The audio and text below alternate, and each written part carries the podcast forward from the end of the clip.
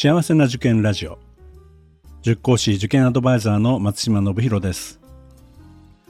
この番組は学校の先生や在校生、専門家の方をお招きしてお話を聞くなど、幸せな受験を目指す保護者の皆さんや受験生を応援するラジオです。ポッドキャストとボイシーの通常の配信は水曜日と土曜日です。時々他の曜日でボイシーからも配信しています。それでは今日もよろしくお願いいたします。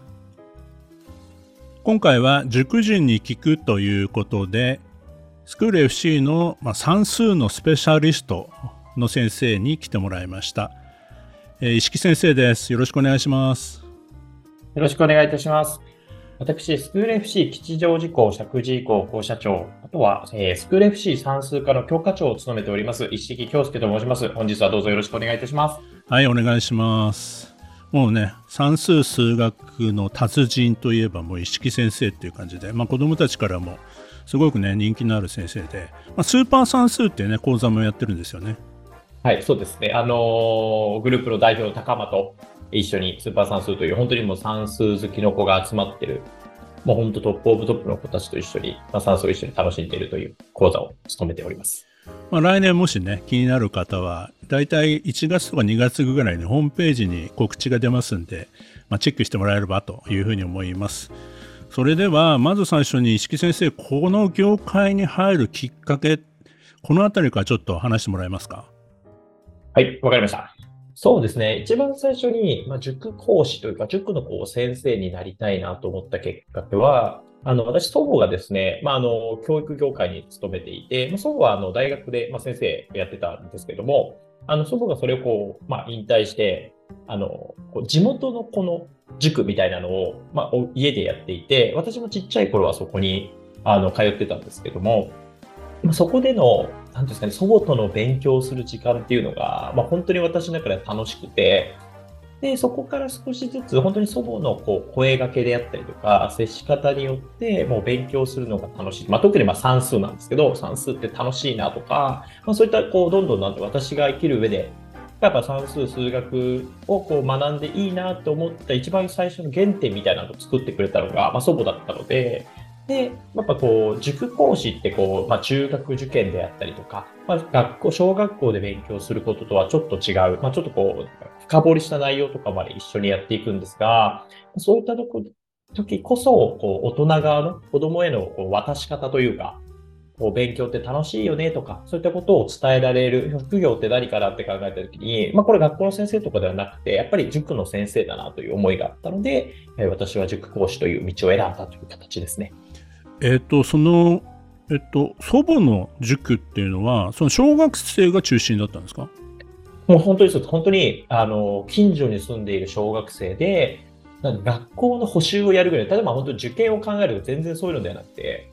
あの本当に、えー、学校の補習を一緒にやって、私結構こう小学校の低学年のにねん生ぐらいまで九九とか覚えられてなかったりとか、学校のペーパーテストみたいな、カラーテストみたいなのあると思うんですよ、表裏で、はいはい、全然点数取れなくて、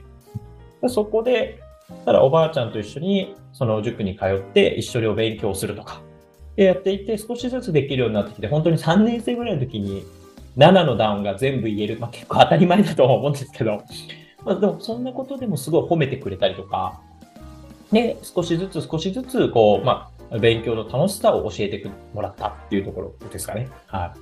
それってなんか今は算数や数学のもう本当にあのプロみたいな形になってますけど、小学校の時にそんなにできなかったんですか。はい、全然できなかったです。あのさんねん生で学校のカラーテストでごじゅってん、まあ、半分ですよねは超えてなかったと思いますね。えー、で結構おテストもその親には見せれないので、そんな点数はという、結構こう机の引き出しに本当に隠して、で後日見つかって隠してたことも怒られ、点数悪いことも怒られみたいな本当にそんな子でしたね。そうなんですね。はいはい、へえ。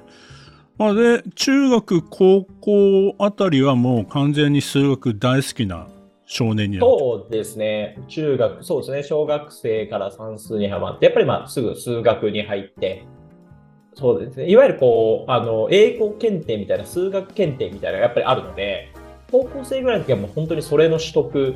に向けてずっと頑張ってたっていう感じですかね。はい、でまあ大学にってから、まあ、あの教員じゃなくてやっぱり塾で教えたいなっていうふうに、まあ、それをずっと思ってたっていう感じなんですね。そうですね、はい。いやいやいや、算数が嫌いだとずっと嫌いになるパターンってあると思うんですけどはい、はい、嫌いにはならなかったってことですよね。いや、最初はもう大嫌いでしたね、算数、はい、嫌いでしたね。でも何なんだろう、やっぱりこう算数が嫌いというよりはどちらかというとできないから嫌いなだけだったんですよね。それを少しずつ、いやこれできるようになったじゃないとか、まあ、これもうもう覚えたのすごいねとか、もうできるようになったのすごいねとか、本当にこう細かい声掛けを相互にたくさんもらって、あれやったらできるじゃんみたいな思いが結構強くなってきたんですよね。それで多分今まで算数の勉強なんてゼロだったのが、ちょっとずつ勉強増えるようになってきて、まあ、やっぱ勉強すればそれだけやっぱり成績が出てくるので、それでだんだん成績が良くなって算数が自分の中で得意になってからは、もう本当にもう沼にはまったかなに算数や数学を学んだっていう感じですかね。今あの沼にはまった感じって言ってたんですけど、年間で今あの受験算数だけじゃなくていろんな問題解いてるって聞きましたけど、はい、そうですね、どのくらい解いてるんですか？授業外、もちろんあの子どもたちに教える授業の中で問題を解くので、そういうのを除いて、でもそれこそごせんもんぐらいとか解いてるんじゃないですかね。ごせんもん、はい、あのごせんもんですよ、こうじゃないですよ、ごせんもん、そうですねごせんもんぐらいは解いてるといちねんでですよ。あ、いちねんでそうです、ね、さんびゃくろくじゅうごで割るといちにち何問解いてるんですか？それをいちにち、まあでもじゅうごもん解いてもそんなもんですよね授業外で授業外で、はい、じゅうごは解いてると思うので、あのもちろんまあ少ない日もあれば多い日もある、いちにちひゃくもんぐらい解く日もあるので特にあの入試が重なる時期ってあるじゃないですか、はいはい、中学受験があって高校受験、大学受験とかこうパーってあると、一気にいちにちにさんこうぶんとか、一応中学受験、高校受験、大学受験までは解くので、私そうするとやっぱり一気にそのあたりがものすごい量になるのではい、東大京大までね、もうまんべんなく東大京大はもうすぐ手出します東大京大、東工大、早稲田、慶応あたりは、まあ、大学受験でも必ず解くあたりですね、はい。まあまあね、そういうことも中学受験をする指導する際にはね役に立つもんね、はい、役に立ちます、うんね、スーパー算数の授業を受けたくなった方もいらっしゃったんじゃないですかねそうですね、小学生で解ける大学入試問題ということで、はい、算数で大学受験入試問題を解くこともあるので、えー、そんな、まあ、あの石木先生なんですけど、今はスクール エフシー の石神井校と吉祥寺校の校舎長をしてもらってるんですけども、はい、まあ、実際あの現場でも本当にたくさんの子どもたちを子どもたちを指導してきたと思うんですけど、まあ、その中でなんか印象に残ったなんか話とかありますか？あ、あります、えー、とあのこれ面白い話でですね、私がろくねん生に見て、まあ、結構ちょっと昔の子なんですけど、ろくねん生でこう見ていた子なんですが、あのー、私とこういち対いちの面談の時に、その子が私に、私が算数を勉強しているのは中学受験で算数という科目があるからです、算数は大嫌いですって言ってた子がいたんですねなるほど、はい、正直だね正直にで、あの本当にろくねん生の初めの方だったと思うんですけど、確かによんかもくの成績見てもやっぱ算数が苦手みたいな子だったんですけども、最終的にその子でもすごい頑張り屋さんで、算数最終的には得意科目にはなってたんですよ。で、受験でも、まあ、第一号合格できたんですけど、まあ、算数でしっかり点数も取れて、で中学生になってその子が中学、私、まあ、苦手だった算数中学受験をやって、まあ、自分の中では得意になれたから、じゃあ数学も早めに準備して、あのーまあ、こういいスタートを切りたいということで、そのまま中学部にも通ってくれて、まあ、ちょっとこう、こう中学受験終わってゆっくりしつつも数学をちょっとこう 先の、あのー、先取り学習してたんですけど、気づいたらその子があの中学生の通知表みたいなのを持ってきたんですよ。で、見たらあの委員会みたいな書いてあって、そこに数学委員って書いてあったんですよ。でそれを見たときにちょっと嬉しかったですねあんだけ算数嫌いとか言ってたのに、もう数学委員なのって聞いたら立候補しちゃってって言ってて、やっぱりあの本当に人って変わるんだなと思って、大嫌いだって言ってたのに、でもで、まあ、その子もあのもう高校生になってるんですけど、まあ、理系に進んですごい数学一生懸命勉強してるっていうような子ではあるんですけど、なんかこう嫌いだった子がなんかちょっと私自分にも似てるというか、自分の努力で苦手だったものが好きになって好きになって得意になってみたいなところが見れたのがすごく私の中で嬉しかったエピソードとして残ってます。なるほどね。あのそのコツコツ積み上げていく勉強、算数とか数学で、まあ、それで得意になってくるパターンって結構女の子に多くありません？多いですね。多いと思います。はい。これはどうしてなんですかね。あの、まあ、男の子でももちろんねそういう風に変わっていく子もいると思うんですけど、まあ、女子に多いのはどういう理由なんですかね。や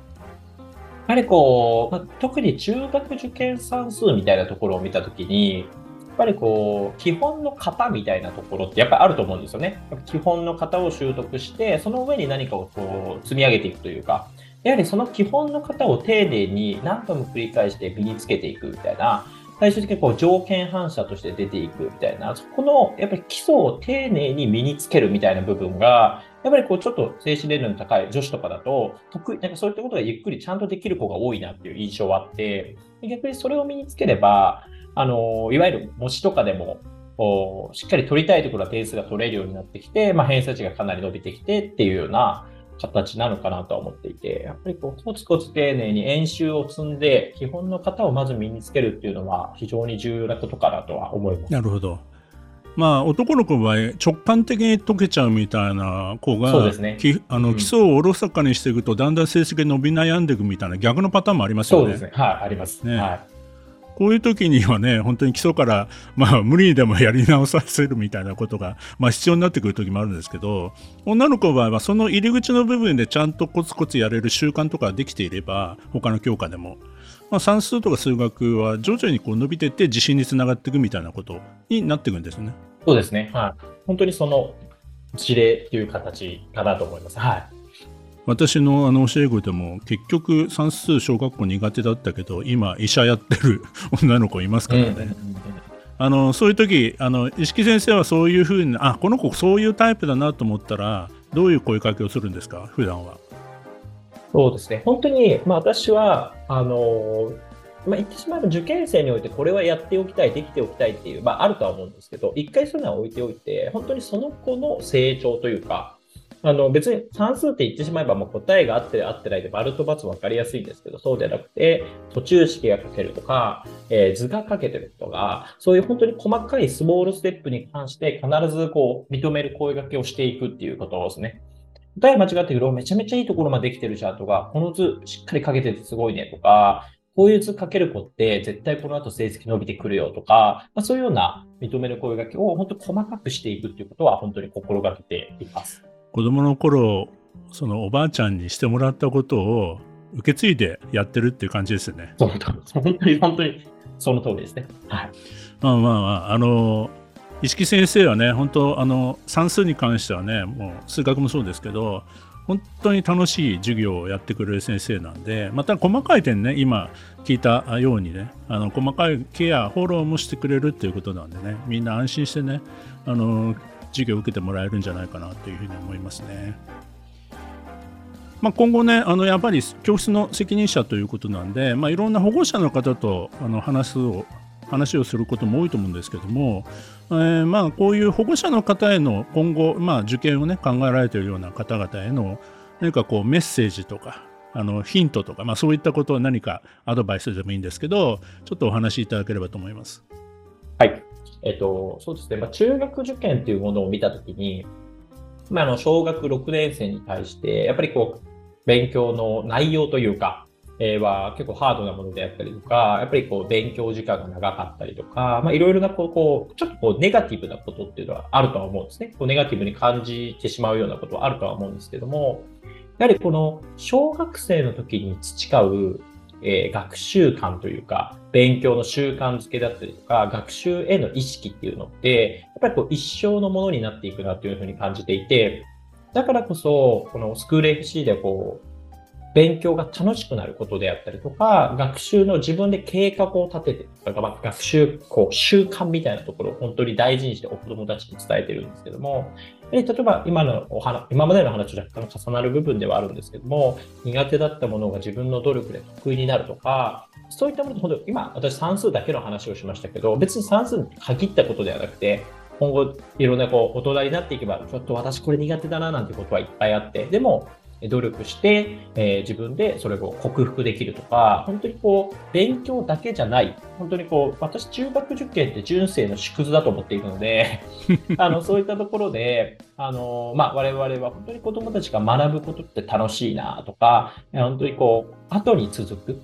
中学受験でゴールではなくて、その後も子どもたちがもうポジティブに勉強とこう向き合えたりとか、いろんなことに向き合えるような、そんなようなことを、えー、大事にあの子どもたちにこう、まあ、接しているので、この中学受験ってこう行きたい学校に合格するっていうことももちろん大事なんだけれども、それだけではなくて、ぜひ子どもの今後の、まあ、将来を見据えたときに正しい学習観とか、そういったものが、えー、身につけられるもの、そういったようなものが中学受験になっているので、ぜひ中学受験をポジティブなものとして捉えて、えー、楽しんでいただきたいなというふうに思っています。まあ、中学受験をしていく間にもいろいろね、親御さんも悩みとか心配事たくさんある出てくると思うんですけど、子ども自身もいろいろ悩んでるんですよね、本当はね。そうですね、うん、でもそういう中でみんなでこう乗り越えていった経験というのが、もしかしたら社会に出てからも あ, あの時中学受験の時こんな大変だったけど頑張れたなっていうような、そんな自信につながっていけばいいなというふうにも思いますね。そうですね、はい。まあ、意味のある受験をしてほしいなということはね、みんなの願いでもありますんでね、はいはい。では石木先生、ちょっとお知らせがあるということで、ちょっとお願いします。ありがとうございます。あのしちがつとおかにですね、長岡書店から、えー、私書籍を、まあ、出すことになりまして、えー、題名がですね、漫画でわかるじゅっさいまでに遊んできたい論理的思考力パズルということで、あのー、本当にまあ論理的思考力っていうところを題材にしてですね、あの、えー、この本当に小学いちねんせい、にねんせいから本当に楽しんでいただけるようなパズル感覚で解く。で、ただもうただ直感ではなくて、ひたすら一問一問に関して、まあ、論理的思考力なので、この問題はこう解いたという、一つ一つこう言語化ができるような作りになっているも、えー、問題がですね、ぎっしり詰まった本になってますので、ぜひおあの一緒にお父さんお母様一緒にこう読んでいただきながら、えこのどうやって解いたのとか、親子の中での会話にもなる、会話の種にもなるような作りになってますので、ぜひたあのお手に取っていただけたらなと思いますので、よろしくお願いいたします。この本は対象学年は何年生から大丈夫そうですか？いや、もう小学いちねんせいからはですね、もう全然やれます。で、中にはあの本当小学生でなくて幼稚園生とかでも全然、はい、楽しんでいただける問題も多く入ってますので、はい、そういうのをね、週末あたりにね、お父さんとか皆さん家族でね、そうですね、楽しんでもらえるのがいいですね、はい、ぜひ楽しんでいただけたらと思います。はい、今回はスクール エフシー の石神井校吉祥寺校の校舎長で算数の教科長でもあります石木先生に来てもらいました。石木先生、ありがとうございました。ありがとうございました。番組の中で紹介していました漫画でわかるじゅっさいまでに遊んで鍛える論理的思考力パズル、こちらの方しちがつとおかに発売になっております。全国の書店または概要欄に Amazon のリンクを貼っておきますので、興味のある方はぜひお買い求めください。この番組では保護者の方、受験生の皆さんからの質問や相談をお待ちしています。こんな学校に出てほしいとか、学校への質問などもお待ちしております。概要欄の Google ホームから、または Voicy のコメント欄にお寄せください。今日の話を聞いて良かったという方は、ぜひ登録フォローもお願いいたします。それでは次回も幸せな受験ラジオでお会いしましょう。